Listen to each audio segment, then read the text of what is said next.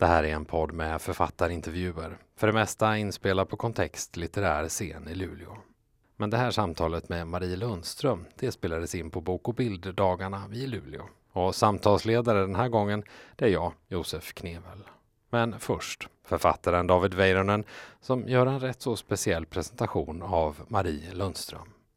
Kerstin Wixe ansvarar för podden. Marie Lundström är fisk. Just något för sen för att bli vattuman. Född den 19 februari så blev hon faktiskt en av de första fiskarna i Gällivare kommun året 1967. Fisken är, berättas det, fantasifull, konstnärlig och empatisk. En sann drömmare, ofta varande i sin egen lilla bubbla. Hon är hårt arbetande, hängiven och flexibel men tycker inte om att känna sig bunden eller kontrollerad. Det sägs att konstnär är ett yrke som passar fisken. Likaså medium eller spelutvecklare. Hon är hänsynsfull och omtänksam. Att kunna se alla människor i sin omgivning det är ett utmärkande drag för fisken. Därtill ofta charmig och social men har ändå ett stort behov av egen tid. Av zodiakens tolv tecken är fisken utan tvekan det mest begåvade som föds med möjligheten att utveckla nästan vilken talang som helst. Fisken passar bäst ihop med skytten och tvillingen har känsliga fötter, nummer nio som lyckotal, kaninen som lyckodjur och hennes motto är jag tror. Och vad tror ni? Ligger det något i sådana här svepande generaliseringar? De är dessutom så många och mångdubbelt fler har jag valt bort när jag surfat runt bland sådana sidor på nätet. Men jag har träffat Marie Lundström ett par gånger så kanske har jag omedvetet valt bort sådana egenskaper som inte stämmer och istället valt de som passar bra för henne.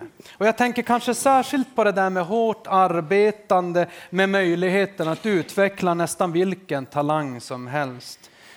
För jag, tänk, jag tänker att det är väl någonting i den stilen som krävs, möjligen kombinerat med en stor portion mod. För att efter alla hundratals intervjuer hon gjort med författare av alla de slag ändå våga sig på att själv debutera. Jag har inte läst den första, Sanningens kalas, det ska jag medge. Men den andra, den som kom för drygt ett halvår sedan, Alla måste söderut, den är för jävla bra. Speciellt tycker jag porträttet av pappan, den avlidne pappan. Kanske är det så att, att det berörde mig mest eftersom min egen pappa gick bort i, i april. Att litteraturen kan ju fungera så att den speglar ens egen värld. Nåväl, vi ska köra igång. Josef Knevel är här. Han är gammal Lulebo. Det är vi glada för att han är tillbaka, om än bara tillfälligt. Glada är vi också för att programpunkten görs i samarbete med Kontext, litterär scen i Luleå. Två programkvällar kvar innan jul. Eh, jag kommer inte ihåg datumen precis, men David Turfjell i november och sen kommer Annika Norlin i december. Men gladast är vi nog för att hon faktiskt är här. Så det får vi säga, som hon brukar säga, tack som kom, men framför allt den här gången, tack som skrev.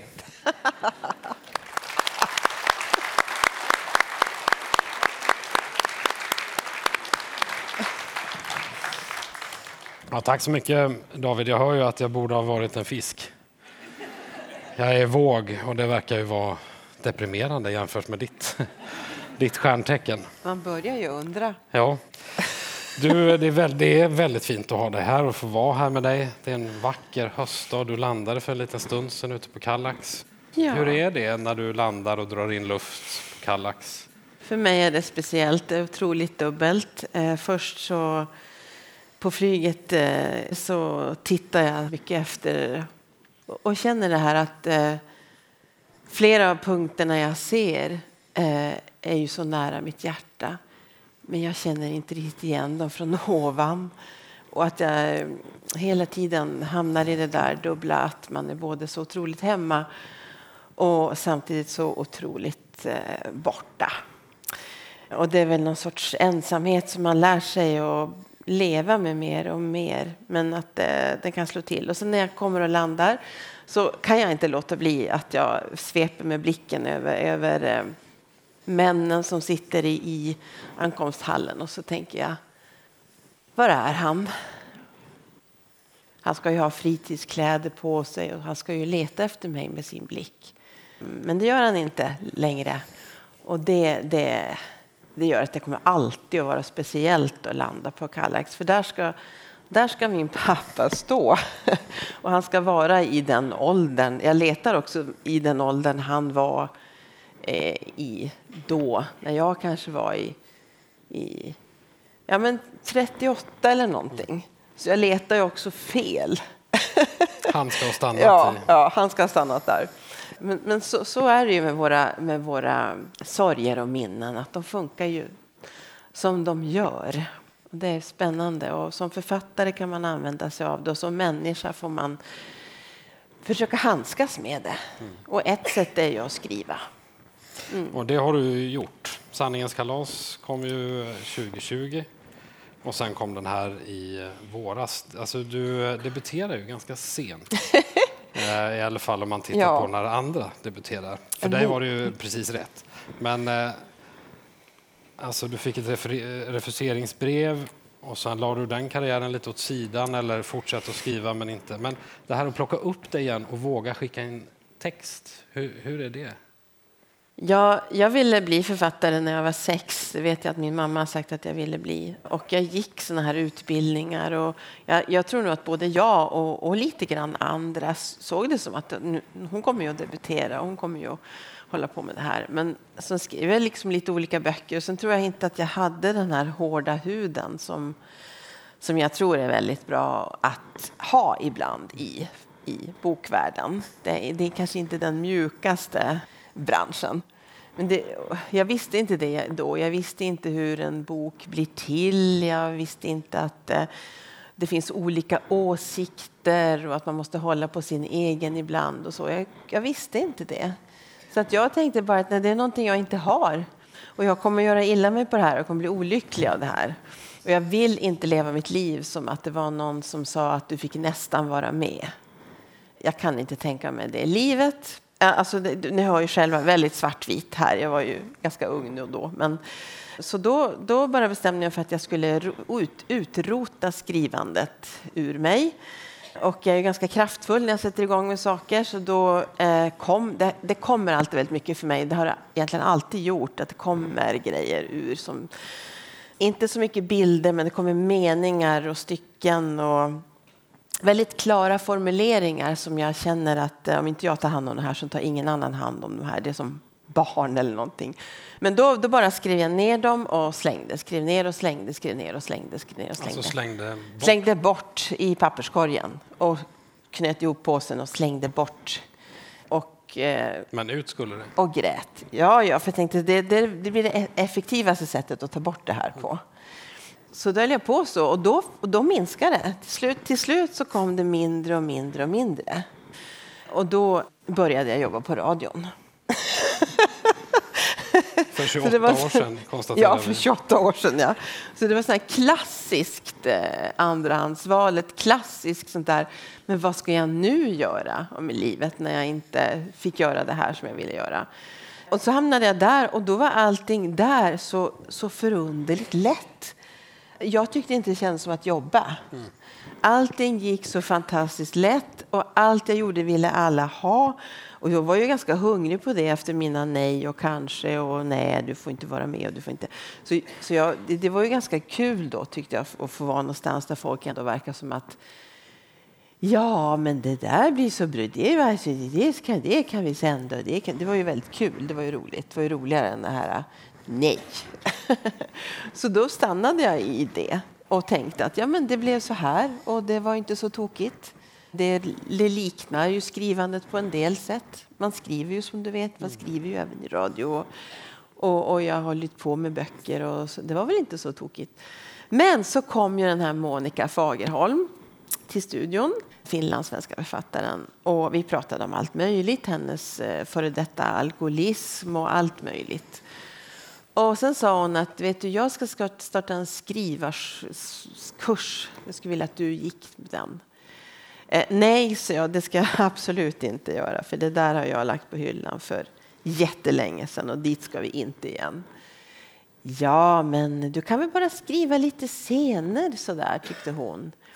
Och så lämnar du dem till mig och så, så det är ju inte mycket mer med det. Och så får jag väl säga då att jag varit lite smickrad helt enkelt. Man får säga det. Ja, att ja, men denna författare som jag beundrar så mycket tycker att, eh, att jag ska lämna lite scener till henne. Och då, då var det också det att vid den tidpunkten så höll jag själv på att göra om hela, hela mitt liv. Så att man var, kanske var lite sådär både trasig och öppen också. Som att, ja, kanske skriva av det också. Liksom. Ska det, ja, men det är väl lika bra när man ändå gör om allting. Så då började jag skriva och deadlines förstår jag mig på. Det är jag jättebra på. Så att, eh, då hade jag ju datum när jag skulle lämna. Så jag satt och skrev på alla möjliga konstiga ställen och sa ni, ni, ni får vänta. Jag, jag, jag, har, jag har deadline till Monica. Så jag höll på så där. Och sen så sa hon då efter ett tag att ja, vet du vad, att eh, nu, nu tror jag du börjar få ihop till en roman här. Nej, så det, det, det, det, var, ah, det, alltså det, det, det, det blir inte så. Det blir inte det. Ja, nej, men det vet du, det har du nu här om du bara sätter och tittar lite grann. Så lura in mig i det här. Och det, det, hon, det hon gjorde och som jag tror är ett otroligt bra råd och som jag skulle skicka med till alla som överhuvudtaget vill formulera sig om någon annan eller sig själv eller skriva en dikt eller vad som helst. Att hennes stora budskap är det här med att tänk inte bok, tänk värld.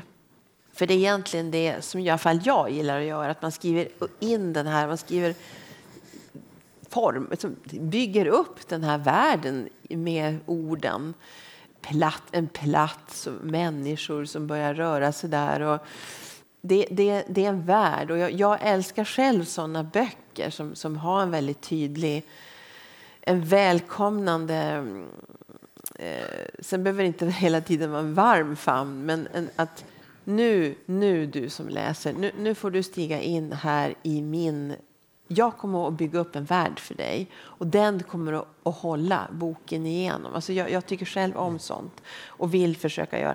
Så att, då började jag väl förstå då, och då åkte jag iväg faktiskt och satte mig tre veckor med det där för att se om, hon, om det stämde. Och då jobbade jag ja, jättehårt. Alltså sådär. Man skulle egentligen vara ihop med andra på det där stället. Och dag tio gick jag ut och tömde soporna. Och då sa de andra, har du just kommit eller? Så att det eh, var lite arbetsnarkoman. Men när jag då lämnade det stället då, då hade jag skrivit igenom allting och kände att, eh, att jag faktiskt hade någonting som skulle kunna bli då en roman. Sen tog det ännu mer tid. Ja, men i alla fall, till slut så, så var det ju de som klart med Men minns du ögonblicket när du får brevet där det inte står ett nej eller ett kanske? Eller ett ja, långt? gud ja. Jag hade ju eh, min, eh, det var så här att eh, min, eh, den som blev, skulle komma att bli min förläggare, hon hade snappat upp eh, att jag satt och skrev på någonting. Eh, så hon sa att om du har någonting sen att visa då, då kan du, då, då läser jag gärna det. Så hon var så lite, det var ingen människa jag kände eller utan hon hade bara snappat upp det. Och så när jag då, jag kom till en punkt, jag vet inte, men för mig har det båda gångerna varit som att jag kommer till en punkt eh, där jag liksom, alltså jag börjar fysiskt må illa över, eh, över texten. Att jag kan inte ha den hemma med, den måste ut från mig i alla fall. Jag vet inte vart den ska, men den ska inte vara med mig längre. Och det kan ju vara, i första, året, första gången var det efter fem, sex år. Nu gick det fortare med andra då, men att jag, jag, jag, kan liksom inte ha den hemma överhuvudtaget. Jag kan inte ha den idag. Jag kan inte ha den någonstans. Det blir så här, som en utdrivningsfas. Och jag börjar må fysiskt illa också, att jag mår liksom illa, jag blir illamående. Och då skickade jag den till henne för att jag ville bli av med den. Och då fick jag ett sms där hon skrev att eh, vad roligt, vad bra. Jag, jag har sagt åt min man att han får ta barnen imorgon så jag kommer att läsa det här imorgon. Tack för informationen. det var ju värsta dagen i mitt liv. Alltså lätt. Vad gjorde du? Ja, på, först på kvällen när jag insåg det här så låg jag och kved och det var så här Apollo, det var så här jubileum för Apollo-uppskjutningen. Och då, på tv visades en enormt dålig långfilm om Apollo. Som jag, jag, alltså jag låg på, på vardagsrumsmattan och bara liksom vred mig. Tänk om hon inte tycker om det. Liksom för att det, det skulle få så många konsekvenser. Men jag visste att hon var en väldigt rak person, vilket hon är med Maria Såte. Och då sa Ulf att nu tar vi en sak i taget. Så, ja, så jag överlevde den där dagen och då stod jag i en helt främmande sommarstuga. Jag hade aldrig varit hos de där människorna tidigare. Jag var hälsade på nya vänner till mig och gamla vänner till, till Ulf som jag lever med. Och så ringde telefonen och så bara står man och går framåt på en främmande trasmatta och hör de här orden som jag liksom hade längtat efter sen, ja men lätt sen alltså 17, 18. Man förstod att eh, jag kunde gå längs Sveavägen i Stockholm och gå förbi Albert Bonniers fönster och bara så här, ja men att man kan ha sin bok där. Att, att, att, det, att det går, att, att folk, alltså, så, så var jag. Så att när så då hon då sa det och jag förstod att det skulle kunna bli... Nej, det, var ju helt superstort. Det var, var jätte, det som du hade tänkt Jättekonstigt. Det är ju aldrig det. Eller hur? Nej. Nej, de där stora grejerna blir ju liksom... Jag satte mig på, vid soffan och så sa liksom, de kände ju inte mig och så sa jag, vet ni vad, eh, vi ska få ge ut en, en, en bok. Jaha, ska vi ta en cider, sa de. Det blir ju aldrig så där som man tänker. Så är det ju. Vi ska gå in i Alla måste söderut, för där blir det inte riktigt heller som Eva, eller du säger ju Eva. Ja, vi kan säga båda. Hon har ju eh, två namn. Hon har ju två namn ja. Ett i Stockholm och ett i Norrbotten. Eh, men det börjar ju med att hennes pappa dör här i eh, Luleå. Och hon, Eva, blir faderslös och kastas kan man väl säga in i sorg. Och hon blir ju inte bara två namn utan hon blir också två skriver du. Och du säger den kom med sorgen, den här delningen. Jag är ledsen, jag vill be om ursäkt för att jag inte håller ihop och är en. Ja, jag var, va, jätte, ja, men jag var jätte, jätteförtvivlad när jag såg, märkte det. Att, men herregud, ska hon gå i tur? Jag orkar inte hålla på med det här med en hel bok igenom. Det blir jättetjorvigt. Det blir jättetjorvigt om hon ska gå i tur. Så jag blev ganska ledsen när hon gjorde det faktiskt, för mig. Och sen fick jag ju ta hand om det och försöka göra det så lättbegripligt och förståeligt som möjligt. Och jag så tänkte jag att det här blir jättesvårt för människor att förstå. Men jag har inte stött på en enda som inte har förstått det här. Det var att, att, att i, i det här um, Ja, men om den viktigaste människan i ens liv är borta plötsligt mm. utan att man hade en aning om att det skulle ske och det hände så. Då, då är det inte så märkligt att man, att man eh, för en stund nästan upplever sig som två personer. Alltså en som, en som känner att, eh, att eh, det här går inte. Alltså det här, jag, det här, det, jag klarar mycket, men jag klarar inte det här. Det är den ena. ju. Och den andra som är så här, sluta shoppa dig, du måste. Vad är alternativet? Och så ska de här två på något sätt då försöka, vilket ju händer med tiden, mm. att man faktiskt trocklar ihop de här två personligheterna igen och blir ett, jag vet inte om man blir hel, men i alla fall så har man någonting som man kan kalla med ett namn igen. Mm. För det, det, känns ju som att, att du också skriver den andra Eva, Eva nummer två, med ganska mycket att du också haft lite kul. Hon säger bland annat en dröm är fan ingen resbyrå. Nej. Som jag tyckte var ganska kul. Hur var, hur, hur, liksom, hur var det att sätta fart på den här andra igen? Det var kul. Alltså, hon fick ju ta alla de här grejerna som jag vet inte, alltså, mm, som folk säger eh, när eh, Ja, men folk, man, vet, man kan ju själv vräka ur sig sådana här klumpigheter också. Att, eh, ja, men du ska se att med tiden, tiden läker alla sår. Och, och, och Eh, folk vill ju väldigt gärna berätta om sina egna dödar och, och, man har inte så mycket hjälp av det när man är så förtvivlad. Mm. Men det här är ju, vi har ju, vi, man, vill, man vill ju bara försöka trösta och så har vi inte så många sätt att göra det på. Men man kan ju bli lite över, hon är ju överhurtig, alltså hon är ju den här som Samtidigt så behövs hon ju för hon, hon gör ju den här sårbara den sårbara delen, den som känner att, att okej, okay, pappa var död idag, men han kan inte vara död. Han, han, var död igår, men han kan inte vara död idag, för det, det klarar inte jag. Det är inte möjligt att han ska fortsätta vara död idag. Eh, gör ju att, att den, den, om inte annat av ilska, till slut reser sig upp ur sängen och, och faktiskt eh, tar på sig kläderna. Och ruskar om henne lite? Ja, ja. ja. Och det kan man, det, alltså, man får gå i början i sådana här kriser så får man gå på, på sådana grejer eh, faktiskt.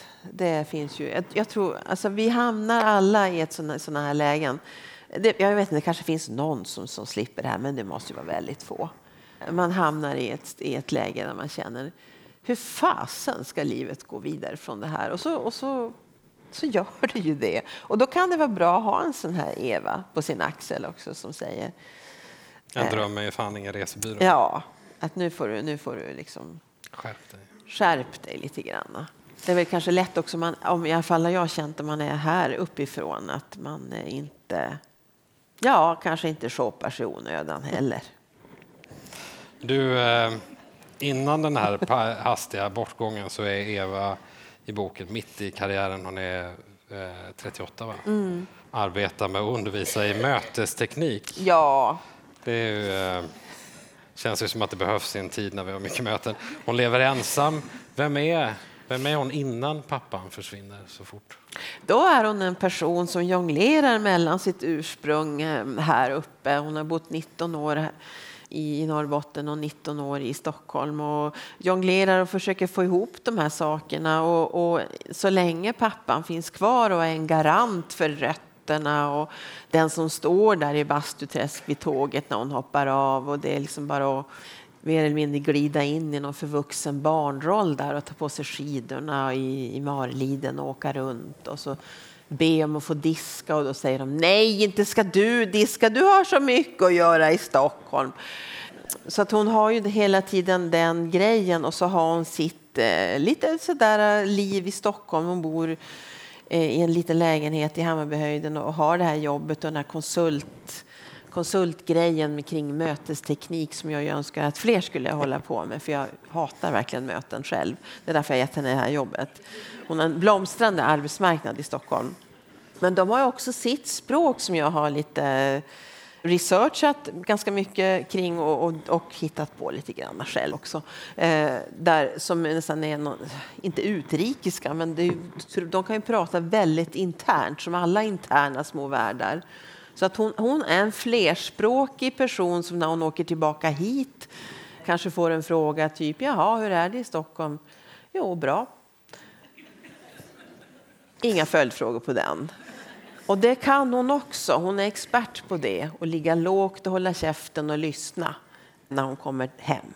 Så hon, hon, hon är olika personer. Men så länge pappan finns kvar så kan hon hålla på med det där. Det är ju när han försvinner som hela den här balansen plötsligt är helt borta för henne. Hon inser att hon måste själv ta reda på men vad är det för rötter jag har. Vem är jag när jag inte kan stå bakom min far? Vem är jag då? I Marliden, i Norrbotten. Vem är jag då? Och det har hon inte, till en början inte några vettiga svar på faktiskt. För det är också en känsla av att hon är kanske lite reserverad eller att hon liksom, du skriver någonstans att hon stänger dörren, hon är liksom plikttrogen, hon är lojal. Men så händer det någonting mitt i allt kaos. Pappa dör, hon pendlar mellan Luleå och Marliden och Stockholm. Och så på en eh, pub så möter hon Lars, eller Larsa. Ja. Kan du beskriva det där mötet? Ja, men det går ju ganska bra fram till begravningen ändå. Hon håller på och sorterar hans kläder. Det är ganska bråttom att tömma lägenheten för eh, det ska flyttas ut därifrån. Och, hon är nog rätt sysselsatt sådär. sen efter begravningen då, då, då fortsätter ju alla andras liv och, och eh, hon står kvar med den här fortfarande ganska färska sorgen. Då. Ja, då ska ju allting fortsätta. Då. Men, och då står hon ju då och tittar in i, hon har en underbar utsikt där i Hammarbyhöjden över en eh, rostbrun betongvägg som hon har till granne där i sin lägenhet. Och det blir mörker där, det blir mörker, det blir kväll och då känner hon att, eh, att nu blir det farligt, nu blir det mörkt. Och då kommer heller inte den där andra Eva eh, och hjälper henne.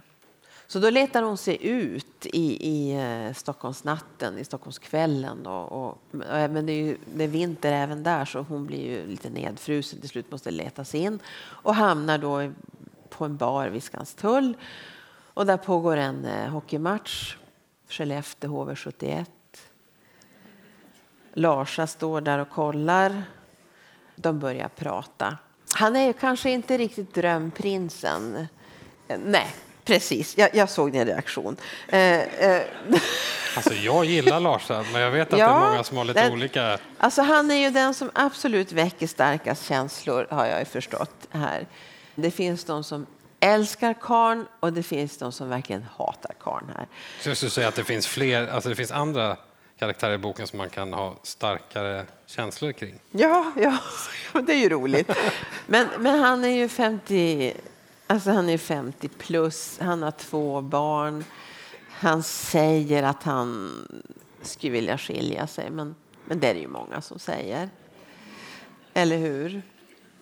Så att ja, men de skriver, inleder i alla fall ett förhållande. Och du skriver mm. också så här, rå sorg är rå och bor ogärna i orden. Och jag tänkte lite när jag läste det, att kan det vara lite likadant med, med kärleken? Den är kanske inte så rå, men den kan ju vara ganska brutal ja. och svårfångad i ord. Alltså kan du känna igen att, att sorgen öppnar någonting i Eva i förhållande till Larsa och att det är också svårfångat? Ja, jag känner också jag tror aldrig de hade träffats om de... Om, alltså, det, det här är jag intresserad av. Det här uppbrottet som hon har gjort när hon har varit 19, ett ganska sorglöst uppbrott där hon har betalats ner som så många andra.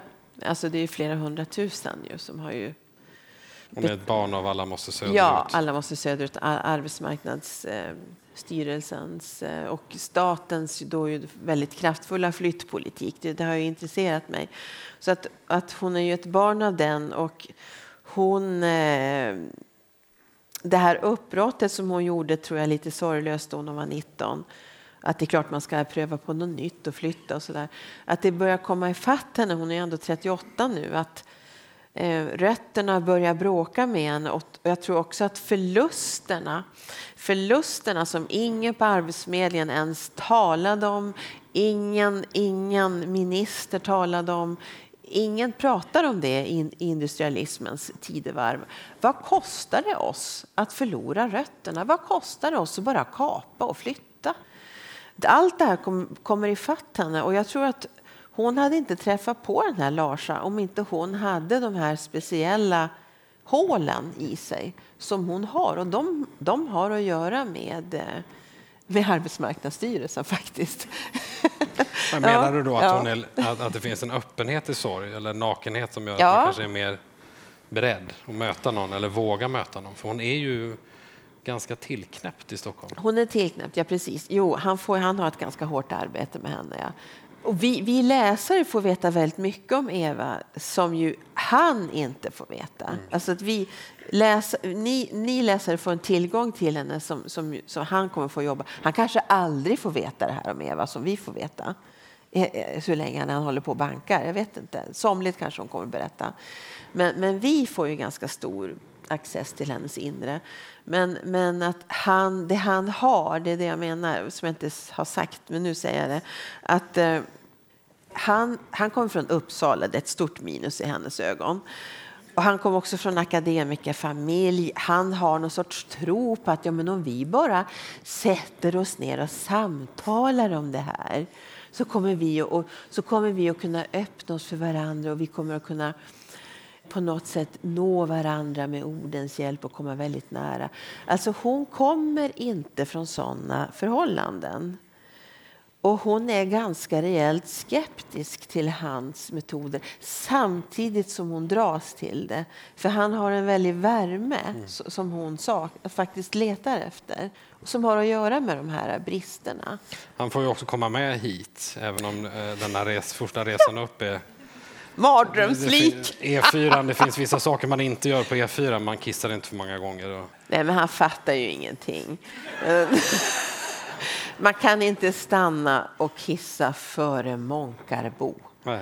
Och man kan absolut inte byta förare innan det här konstiga kinesiska spionstället, ni vet. För man kommer aldrig fram då. Det är 83 mil att åka till Marliden. Och han ska kolla och titta och prata.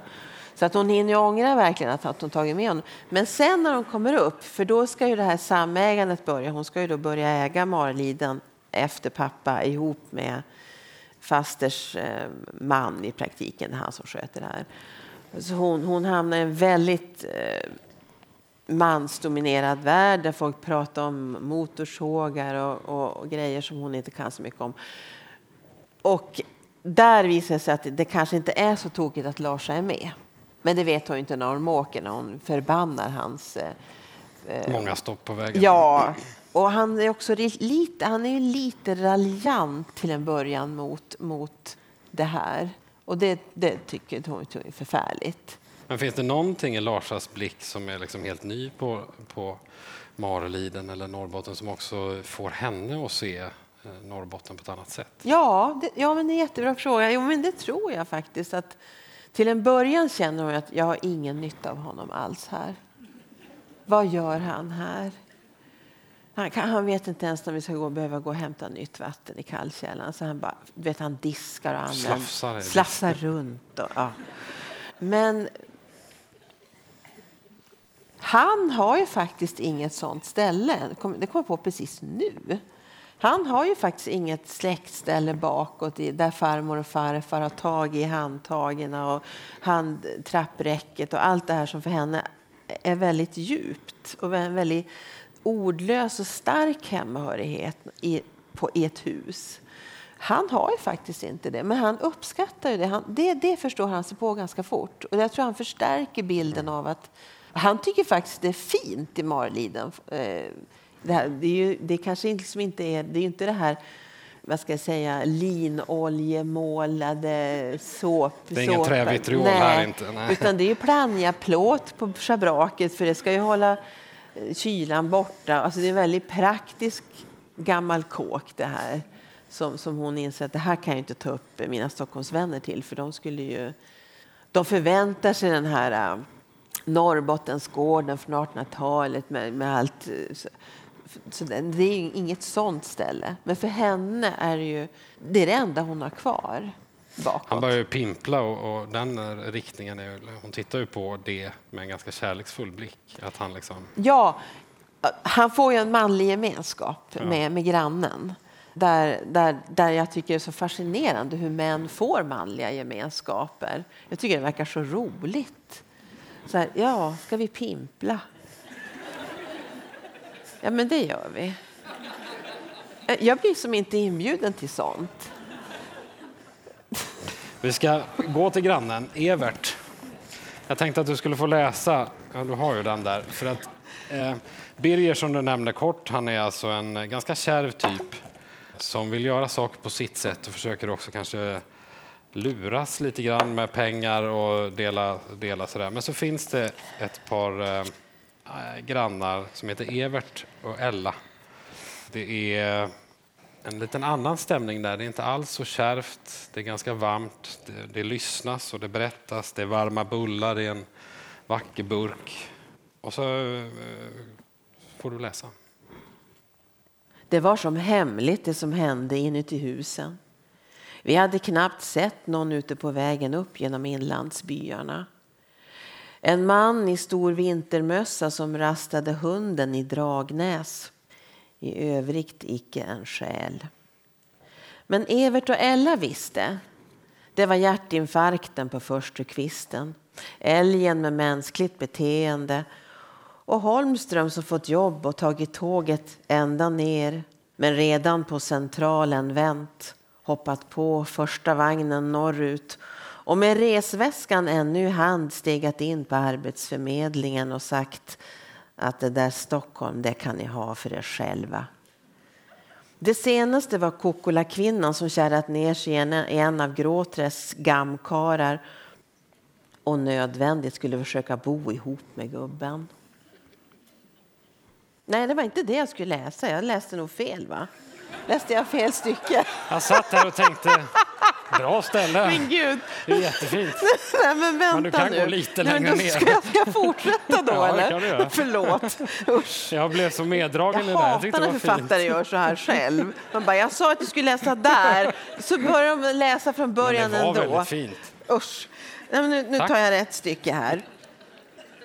Jag var uppvuxen med detta. Jag hade suttit bredvid pappa och sett hur han lyssnat, nyfiket frågat mer. Jag hade hängt vid Everts mun redan som liten, följt hans ansikte. Jag hade sett hur hans blyghet släppte när han togs av sin egen berättelse. Hur han äggades av bordets skratt, hur han sveptes med, bredde på. Jag visste att han var en baddare på pauser. Jag älskade när hans stora händer kom fram och han försvann in i sin egen historia. Nu fick Larsa också se, också vara med. Det var en stund av lätthet och flykt.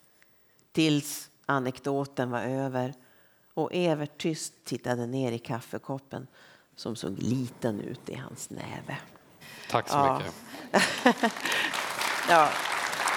Det här, det här är liksom, det här tror jag man brukar fråga sig, vad har du fått för med dig för berättartradition? Det här är min berättartradition, att man sitter och lyssnar, man är liten, man blir större och större och större och man lyssnar och man har hört de här historierna så många gånger. Man har hört om den här mänskliga älgen, man har hört om den här hjärtinfarkten på förstukvisten. Men då finns det vissa dagar när Evert är så otroligt mycket bättre på att berätta just den här historien. Och så andra dagen, när han är lite svagare. Och så börjar man fundera på det där. Vad, vad, vad är det som gör en berättelse? Alltså det här är verkligen mitt berättararv. Och jag tycker det här är så spännande. Det här, jag älskar det här att höra samma, samma berättelser om och om igen. Det, det, det tror jag man var tvungen att ty börja tycka om. om, man, om man, Nej, det hände ju inte så bodde. mycket. Nej. Vi hade bara en granne där faktiskt. Så det var de historierna. Man märker ju det, tänker jag, att det finns någonting, eller jag känner det när jag läser det här, att det också finns någonting som ligger dig väldigt nära. Ja. Alltså i det här berättandet. Och du har också sagt det, att det var viktigt att det här, när du skriver om norra Sverige, inte skulle vara mord och tidelag, tror jag du har sagt. Alltså liksom, Nej, men att- det bestämde jag för allra först. I den här boken så ska ingen ligga med djur. Eh, och eh, det ska inte vara några så här konstigt psykiskt sjuka människor som springer runt och, och, gör, och, och liksom plötsligt eh, gör saker. Ja, som det ju är i, i väldigt, väldigt många. Våda skjuter ska de göra, de ska våda skjuta.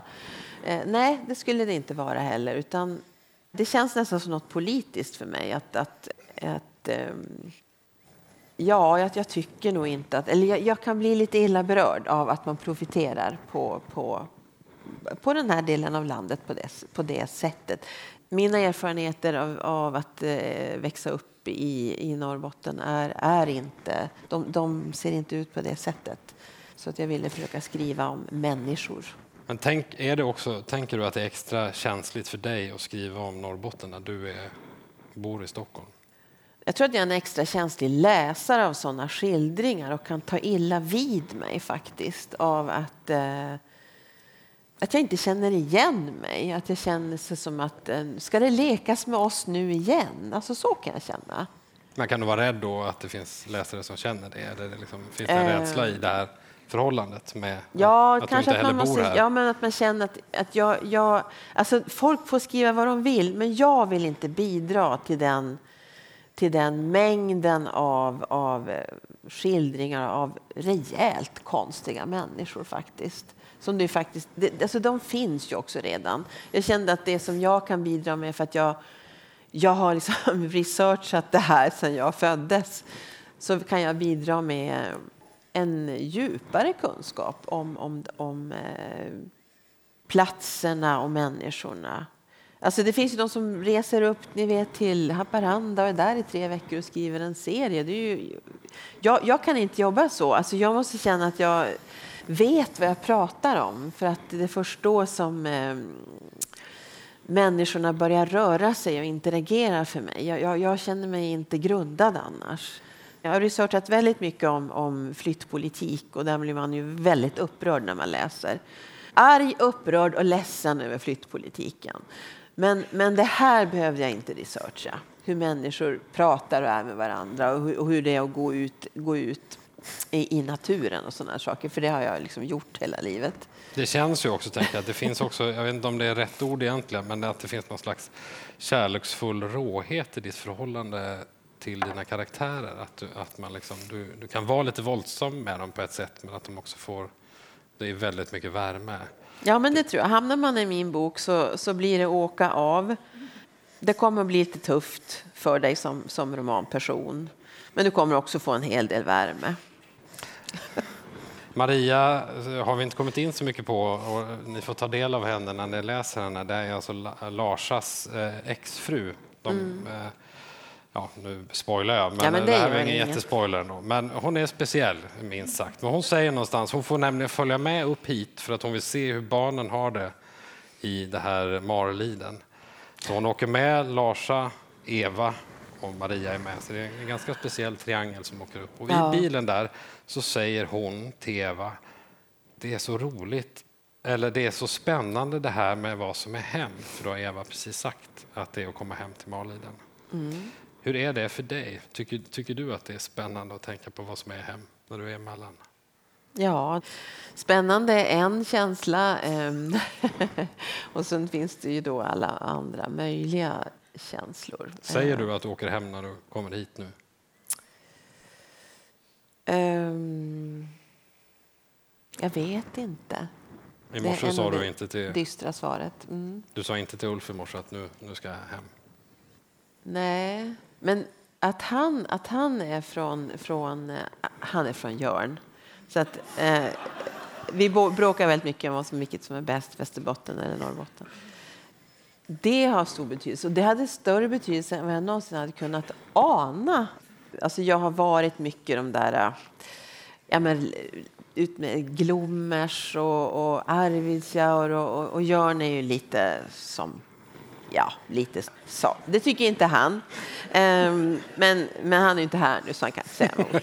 Så att, eh, men men eh, så det, just, det fanns en massa ordlösa saker som vi delade. Och det tror jag var faktiskt den stora hemkomsten på senare tid. Att jag kunde hitta hem i en annan människa. Det, var, det hade jag nog inte riktigt eh, trott att jag skulle få göra på det sättet. Alltså man kan ju vara kär och allt möjligt. Men, men just den där grejen, att man skulle känna att men, tillsammans så blir, så blir vi, var lite grann vars vi än är, hem. Det hade jag inte. Det var en present, faktiskt. Det var väldigt fint. Och eh, klockan är kvart över. Jag, jag tänker att det där får vara ett, eh, ett slutord. Om jag kan, kanske bara säga så att vi lämnar över någonting till... Vad, vad får vi läsa av dig nästa gång? Eller när? Oh, vet du? Oj. Eh, hmm. Alltså, det har tagit enormt lång tid innan jag överhuvudtaget visar någonting. Jag har väl lite Eva i mig, att det kanske inte så här äh, välter ut allt som finns inombords. Det gör man inte om man är född i Gällivare. Så det vet jag. Det, det får, men det ska bli en bok tre, tror jag. Jag har skrivit på ett kontrakt, så att det eh, brukar vi kunna hålla vad jag lovar. Tack så otroligt mycket. Tack Marie. Tack.